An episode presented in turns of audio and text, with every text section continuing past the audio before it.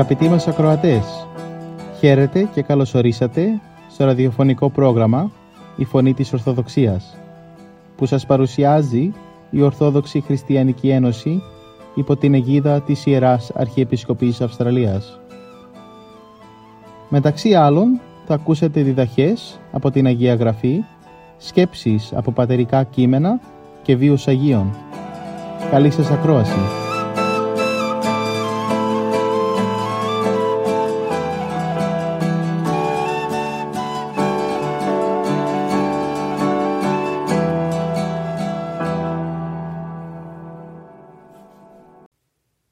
Στο επόμενο μέρος του προγράμματος θα μας μιλήσει ο ιατρός Ιωάννης Δημητρίου για την σημερινή Ευαγγελική περικοπή που παρουσιάζει τη θεραπεία της συγκυπτούσας γυναίκας από το δέκατο τρίτο κεφάλαιο του κατά Λουκά Ευαγγελίου, στίχοι δέκα έως δεκαεπτά.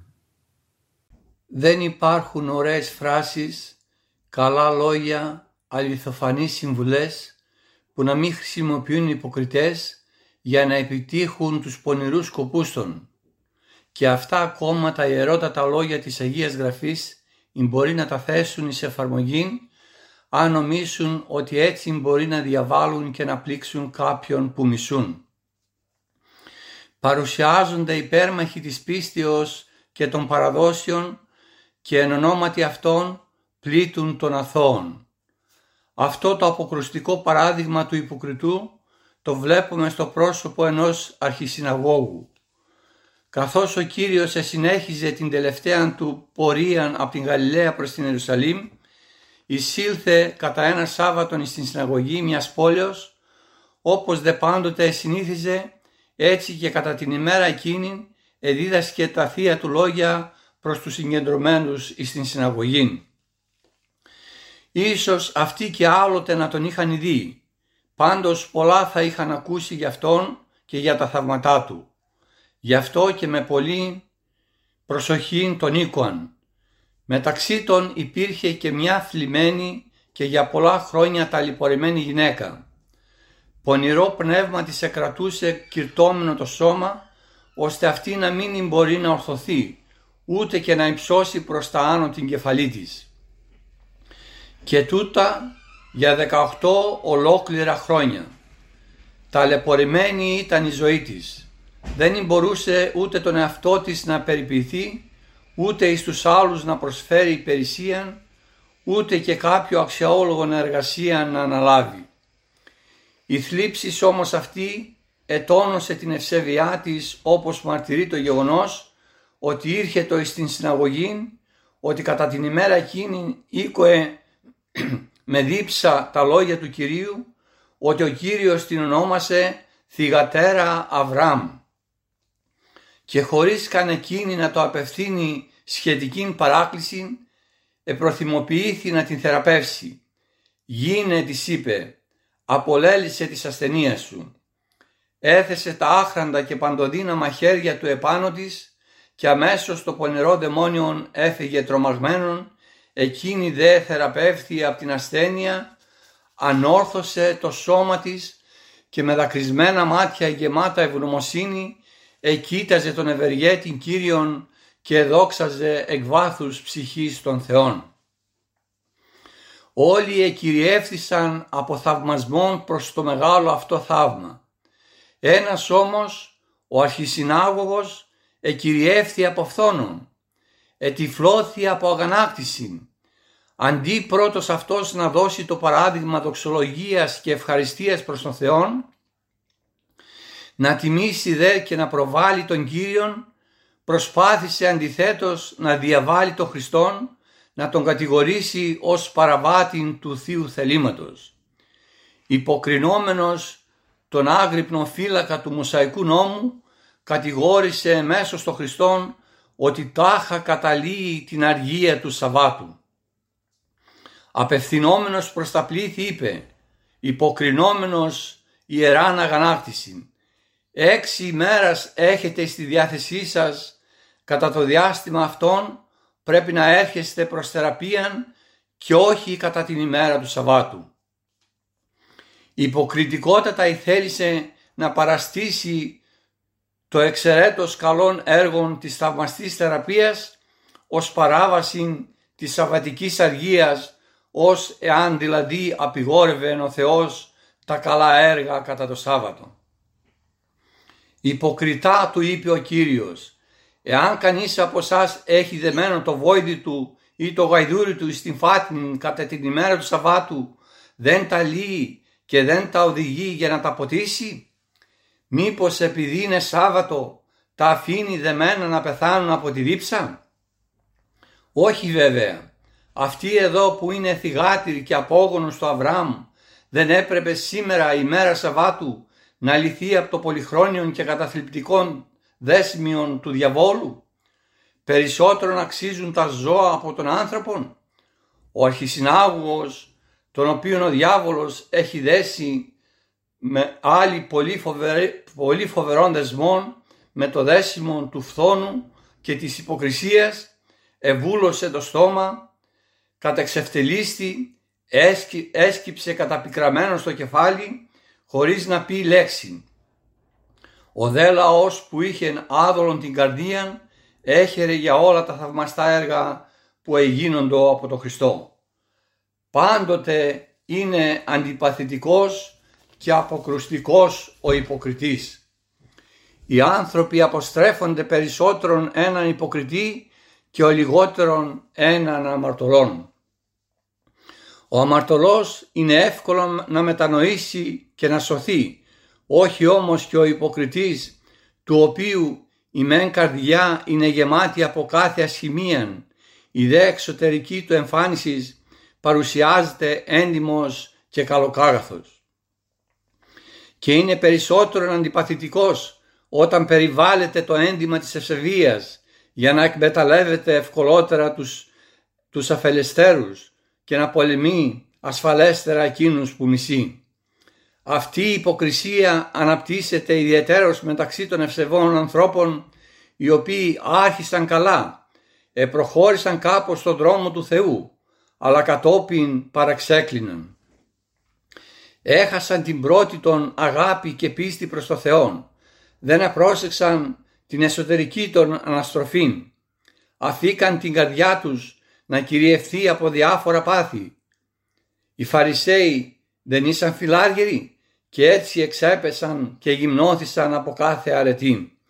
Και την γύμνωσή των αυτήν θέλησαν να την σκεπάσουν με την ευσεβοφάνεια. Ένας τέτοιος υποκριτής θέλει να ονομάζεται Άγιος, να τιμάται και να προσκυνείται από όλους. Βλέπεις την εξωτερική του εμφάνιση και νομίζεις ότι φέρεται κατά πάντα και πράττει πάντα σύμφωνα με το θέλημα του Θεού. Στην πραγματικότητα όμως η καρδιά του είναι γεμάτη από φθόνων, από δολιότητα, από κάθε είδους κακία. Αυτοί οι άνθρωποι είναι πολύ επικίνδυνοι για την κοινωνία γενικότερα. Ενώ έχουν την καρδιά τους γεμάτη μίσος, λέει ο Μέγας Βασίλειος, δείχνουν αγάπη, ομοιάζουν με τους υφάλους που σκεπάζουν με λίγο νερό, δεν φαίνονται και προκαλούν καταστροφές στους απρόσεπτους. Ο Θεός να μας φυλάτει από τους, από τους υποκριτάς και την υποκρισία. Τα αποστομωτικά αυτά λόγια του Κυρίου κατά των υποκριτών έκαμαν τους εχθρούς του να εντροπιαστούν. Ο λαός όμως που έβλεπε τα ένδοξα και θαυμαστά έργα του Κυρίου έχερε δι' όλα όσα έκαμεν ο Κύριος. Βλέπετε λοιπόν αγαπητοί πως πρέπει να περνούμε την Κυριακή. Το πρωί στην Εκκλησία να λατρεύσουμε το Θεό, να ακούσουμε το Λόγο του Θεού, να αγιαστούμε με την χάρη των Αγίων Μυστηρίων, να δεχθούμε την ευλογία της ειρήνης και του, και του Θείου Ελέους και έπειτα τα έργα της αγάπης προς τον πλησίον. Πόσοι ασθενείς υπάρχουν που έχουν ανάγκη παρηγοριάς και λίγης συντροφιάς, πόσοι φυλακισμένοι που πρέπει να τους επισκεφθούμε, πόσες χήρες και ορφανά απροστάτευτα που έχουν ανάγκη βοηθείας για να ανταποκριθούν στις ανάγκες της ζωής.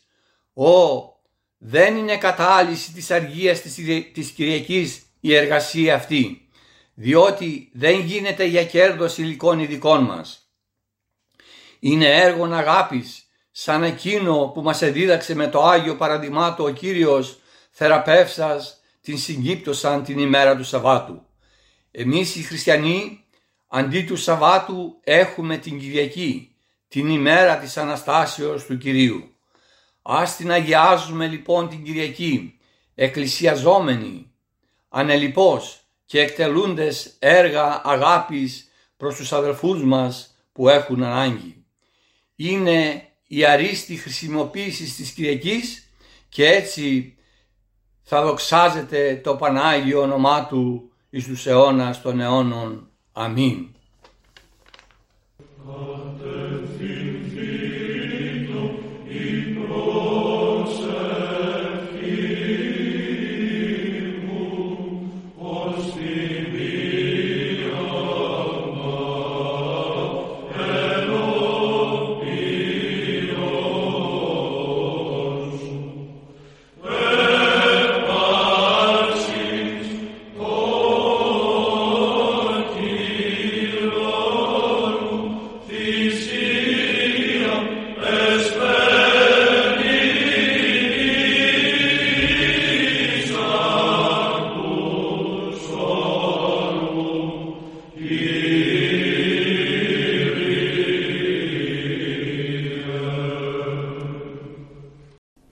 Σκέψεις από την Αγία Γραφή. Πονεμένη και αξιολύπητη ήταν σ' αλήθεια και η γυναίκα του Ευαγγελίου μας. Δεκαοχτώ ολόκληρα χρόνια βασανιζόταν η καημένη με το κυρτό κορμί της. Ήταν σε αυτή τη στάση καταδικασμένη να περάσει τη ζωή της. Η πάθησή της δεν ήταν φυσική κατάσταση, αλλά έργο του κακού και διαβολικού πνεύματος που επί τόσα χρόνια τώρα τη βασάνιζε σκληρά. Πόσους γιατρούς δεν επισκέφτηκε η δυστυχισμένη για να βρει κάποια θεραπεία, κάποια βελτίωση της κατάστασής της. Μα του κακού τίποτε δεν έγινε, καμιά μεταβολή δεν παρατηρήθηκε και το μαρτυριό της έτσι συνεχιζόταν. Σήμερα όμως όλα αλλάζουν μονομιάς. Γιατί στη συναγωγή όπου η γυναίκα αυτή προσεύχεται βρίσκεται και ο ουράνιος διδάσκαλος, ο ιατρός των ψυχών και των σωμάτων, Κύριος ημών Ιησούς Χριστός. Αυτός που δίνει τη χαρά στους πονεμένους και την αγαλίαση στους δυστυχισμένους, θα αρνηθεί τάχα να απαλύνει και τον πόνο της γυναίκας αυτής. Αλλά όχι, δεν αρνιέται ο Θεάνθρωπος το ελαιός του στους πάσχοντες. Δεν λέγει όχι σε εκείνους που με πίστη και συντριβή καρδιάς ζητούν τη Θεία του χάρη. Και αυτό γιατί όλοι αυτοί που πονούν, που δυστυχούν, που υποφέρουν και που περιφρονούνται από τους συνανθρώπους τους, φέρουν την εικόνα του ίδιου του Σωτήρα Χριστού. Είναι οι αδελφοί του οι ελάχιστοι.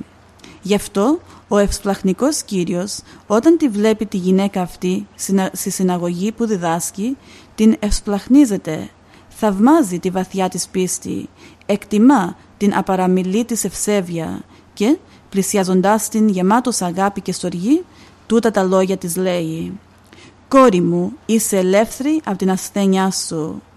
Και λέγοντάς της τα λόγια αυτά, βάζει τα σωτήρια χέρια του επάνω της και το θαύμα στη στιγμή γίνεται. Η μέχρι τότε κερτωμένη γυναίκα ορθώνεται, ισιάζει το σώμα της και από χαρά και ευγνωμοσύνη ευχαριστεί και δοξάζει το Πανάγιο όνομα του Κυρίου. Και μαζί με την ευτυχισμένη πια γυναίκα και όλοι οι αυτόπτες μάρτυρες του θαύματος εδόξαζαν τα μεγαλεία του παντοδύναμου Θεού. Μόνον ένας μες στο πλήθος της συναγωγής ξεχωρίζει από τους άλλους. Αυτός δεν φαίνεται να χαίρεται για το θαύμα, ούτε να δοξάζει το Θεό για την ευεργεσία του. Είναι ο αρχισυνάγωγος.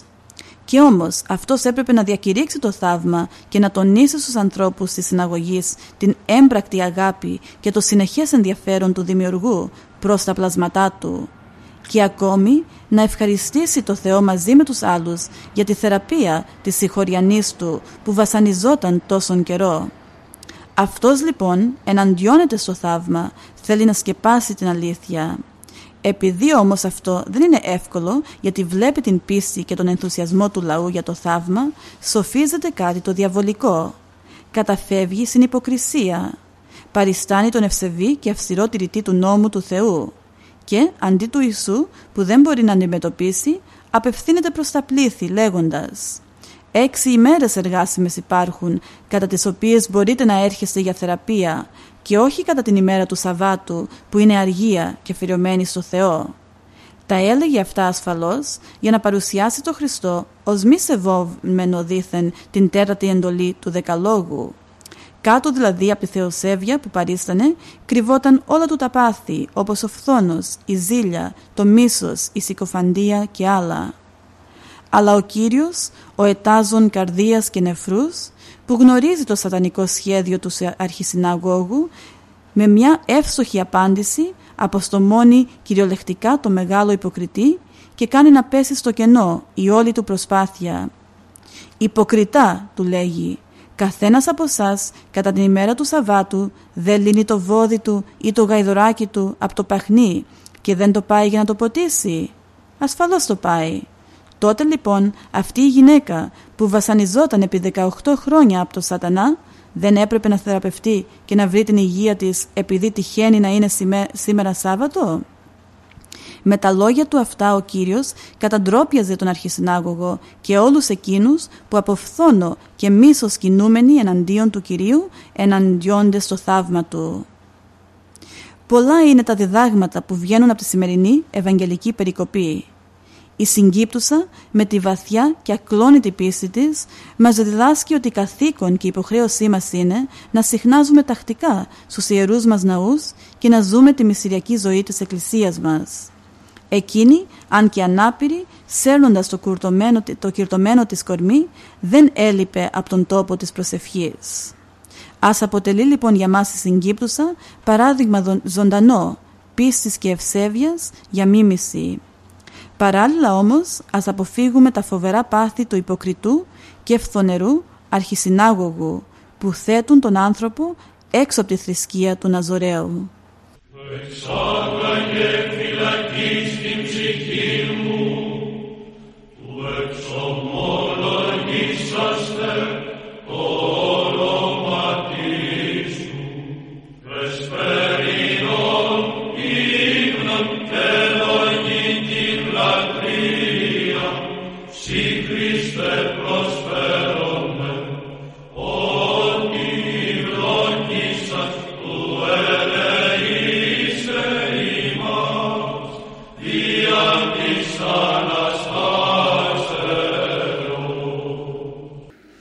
Από τους βίους των Αγίων.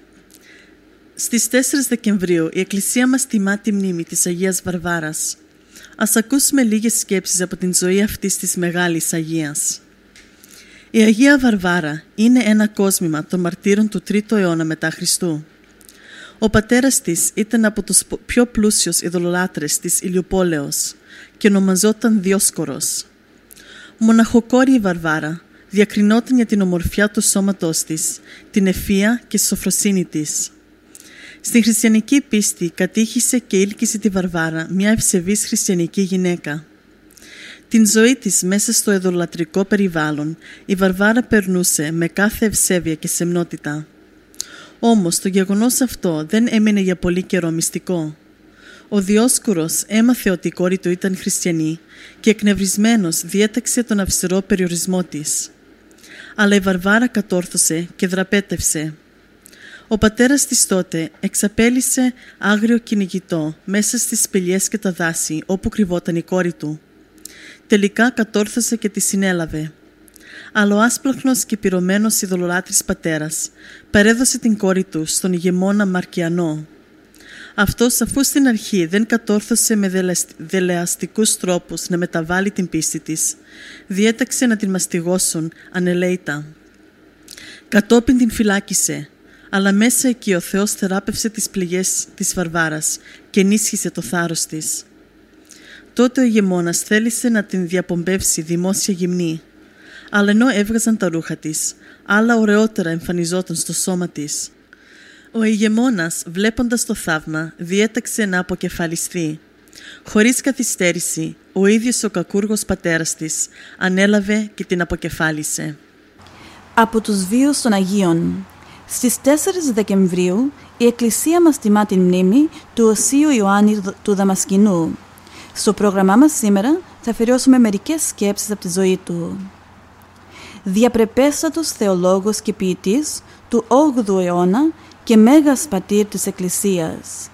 Γεννήθηκε στη Δαμασκό στα τέλη του έβδομου αιώνα και έτυχε επιμελημένης αγωγής από τον πατέρα του Σέργιο, που ήταν υπουργός οικονομικών του Άραβα χαλίφη Αβδούλ Μελίκ του πρώτου. Δάσκαλός του ήταν κάποιος πολυμαθής και ευσεβέστατος μοναχός που ονομαζόταν Κοσμάς και ήταν από τη Σικελία. Ο Σικέλιος μοναχός πράγματι εκπαίδευσε τον Ιωάννη και τον θετό του αδελφό Κοσμά τον Μελωδό, άριστα σε όλους τους κλάδους της γνώσης. Όταν πέθανε ο Σέργιος, ο γιος του Ιωάννης διορίστηκε, χωρίς να το θέλει, πρωτοσύμβουλος του χαλίφη Βελιδά. Αργότερα, όταν ο χαλίφης Ομάρ ο δεύτερος εξήγηρε διωγμό κατά των χριστιανών, ο Ιωάννης, μαζί με τον θετό του αδελφό Κοσμά, του έπειτα επισκόπου Μαούμα, έφυγαν από τη Δαμασκό και πήγαν στην Ιερουσαλήμ. Εκεί, ο Ιωάννης έγινε μοναχός στην περίφημη μονή του Αγίου Σάβα, όπου έμεινε σε όλη του τη ζωή, μελετώντας και συγγράφοντας. Στο διωγμό κατά των Αγίων εικόνων, επί Λέοντος του Ισαύρου, πήρε ενεργό μέρος και εξαπέλυσε κατά του ασεβούς αυτοκράτορα τους τρεις γνωστούς λόγους υπέρ των Αγίων εικόνων, πράγμα που θορύβησε τον Λέοντα. Ο Ιωάννης κατανάλωσε όλη τη ζωή για τη δόξα της Εκκλησίας και άφησε σε μας θησαυρούς ανυπολόγιστης αξίας. Έζησε με οσιότητα πάνω από εκατό χρόνια και κοιμήθηκε ειρηνικά το επτακόσια σαράντα εννέα. Τάφηκε στην μονή του Αγίου Σάβα.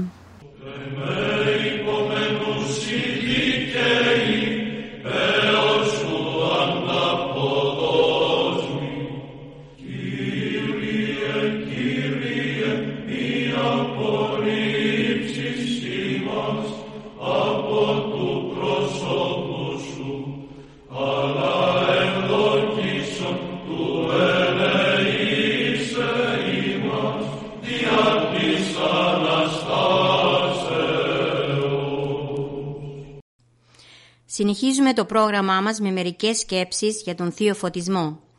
Βυθό βαθύ ονομάζει ο Άγιος Ιωάννης της κλίμα... κλίμακος τα μυστήρια και τη σοφία του Θεού. Γι' αυτό ενώ η ανθρώπινη σοφία διδάσκεται από τους ανθρώπους, η Θεία Σοφία διδάσκεται μόνο από τον Θεό και μόνο σε λίγους, όσους έχουν ζωντανή πίστη και καλή προαίρεση. Εκείνος που δεν διδάχθηκε από τους ανθρώπους τη σοφία τους, δεν θα μπορέσει ποτέ να την κατανοήσει και να την οικειοποιηθεί. Εκείνος που διδάχθηκε από τον Θεό τη Θεία Σοφία είναι σε θέση να κατανοεί τα πάντα και θεία και ανθρώπινα. Το πνεύμα του Άγιον είναι πηγή κάθε σοφίας. Οι Απόστολοι δεν μαθήτευσαν κοντά σε ανθρώπους, αλλά ξαφνικά επλήστησαν άπαντες πνεύματος Αγίου και ήρξαν το λαλήν ετέρας γλώσσας, καθώς το πνεύμα ειδίδου αυτής αποφθέγγεσθε. Και ο Κύριος δεν άνοιξε κανένα βιβλίο για να διδάξει τους μαθητές του, αλλά διήνυξεν αυτόν τον νου του συνιένετας γραφάς. Γι' αυτό από μας απαιτείται μόνο δεκτικότητα της χάριτος του Θεού, δηλαδή καλή προαίρεση, πνευματικός αγώνας και συνεχής εξήτησης του ελέους και του φωτισμού του Θεού. Κατά το μέτρο της προαιρέσεως και του πνευματικού αγώνος του ανθρώπου έρχεται σταδιακά ο φωτισμός του νου και κατά το μέτρο του φωτισμού του νου δίδεται η χάρις του Κυρίου. Και κατά το μέτρο της αποδοχής και της πληρώσεως της ψυχής με τη Θεία Χάρη πραγματοποιείται η ένωση με τον Κύριο. Εκείνος που ενώθηκε νοερά με τον Κύριο είναι πεπισμένος για τη σωτηρία του και αναστημένος πριν από την κοινή Ανάσταση. Όσο κανείς ασκείται, τόσο αναγνωρίζει την αδυναμία του και όσο αναγνωρίζει την αδυναμία του, τόσο πλουτίζει σε ταπείνωση και κατάνοιξη και όσο αποκτά ταπείνωση και κατάνοιξη, τόσο φωτίζεται η διάνοιά του και διαπιστώνει ότι χωρίς τον Κύριο δεν είναι τίποτα και δεν έχει τίποτα. Μέχρι να γνωρίσεις τελείως τον εαυτό σου, μέχρι να διαποτιστεί η ψυχή σου με τη χάρη του Θεού, μέχρι να φωτιστεί ο νους σου, μέχρι να καθαρθείς από τα πάθη, μέχρι να συμφιλιωθείς με τον Θεό, μέχρι να ενωθείς οριστικά μαζί Του, μέχρι τότε είναι αδύνατο να ζεις χωρίς τη θλίψη, χωρίς τον φόβο και χωρίς την οδύνη.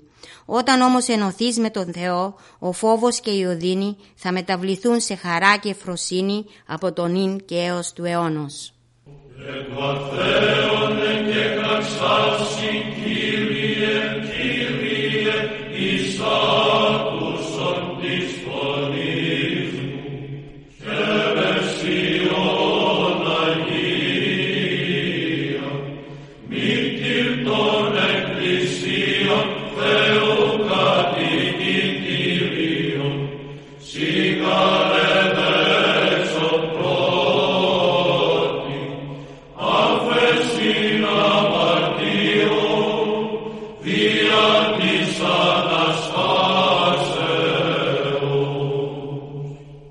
από τους βίους των Αγίων. Το έξι Δεκεμβρίου η Εκκλησία μας τιμά τη μνήμη του Αγίου Νικολάου. Στο πρόγραμμα μας σήμερα θα αφιερώσουμε μερικές σκέψεις από τη ζωή του. Ο Κύριος στην επί του όρους ομιλία του είπε «Γίνεστε ικτήρμονες καθώς και ο πατήρ ημών ικτήρμονες τι». Να γίνεστε δηλαδή σπλαχνικοί προς των πλησίων και συμπονετικοί στις δυστυχίες του και τις ανάγκες του, καθώς και ο ουράνιος πατέρας σας είναι εσπλαχνικός προς όλους. Μια τέτοια προσωποποίηση της χριστιανικής εσπλαχνίας υπήρξε και ο Άγιος Νικόλαος. Γεννήθηκε τον τρίτο αιώνα μετά Χριστό στα Πάταρα της Λυκίας από γονείς ευσεβείς και πλουσίους. Όμως σε νεαρή ηλικία έμεινε ορφανός και κληρονόμος μιας μεγάλης περιουσίας. Αλλά ο Νικόλαος, εμπνεόμενος από φιλάνθρωπα συναισθήματα, διέθετε την περιουσία του για να ανακουφίζει άπορα ορφανά, φτωχούς, χήρες, στενοχωρημένους οικογενειάρχες. Ένας μάλιστα θα διεύθυρε τις τρεις κόρες του προκειμένου να εξασφαλίσει χρήματα. Όταν το έμαθε αυτός, αυτό ο Νικόλαος, μυστικά σε τρεις νύχτες εξασφάλισε την πρίκα των τριών κοριτσιών, αφήνοντας εκατό χρυσά φλουριά στην καθεμία. Έτσι οι τρεις κόρες αποκαταστάθηκαν και γλίτωσαν από βέβαιη διαφθορά. Έπειτα ο Νικόλαος, μετά από ένα ταξίδι του στην Ιερουσαλήμ, χειροτονήθηκε ιερέας στα Πάταρα. Και όταν επεβίωσε ο τότε αρχιεπίσκοπος Μύρων της Λυκίας, οι επίσκοποι διαθεϊκής αποκαλύψεως έκαναν αρχιεπίσκοπο τον Νικόλαο. Από τη νέα του θέση ο Νικόλαος επεξέτεινε τους αγώνες του για την προστασία των φτωχών και των απόρων. Έκανε πολλά θαύματα και ήταν σημαντική η συμμετοχή του στην πρώτη Οικουμενική Σύνοδο. Πέθανε ειρηνικά το έξι Δεκεμβρίου το έτος τριακόσια τριάντα μετά Χριστόν.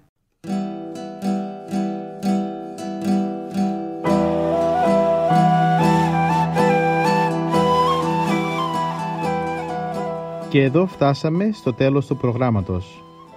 Σας ευχαριστούμε για τη συντροφιά σας και θα είμαστε και πάλι κοντά σας την επόμενη εβδομάδα. Μπορείτε επίσης να μας παρακολουθήσετε στο Facebook, Spotify και στο YouTube κανάλι Greek Orthodox Christian Society Sydney. Αγαπητοί μας ακροατές, ο Θεός μαζί σας. Χαίρετε.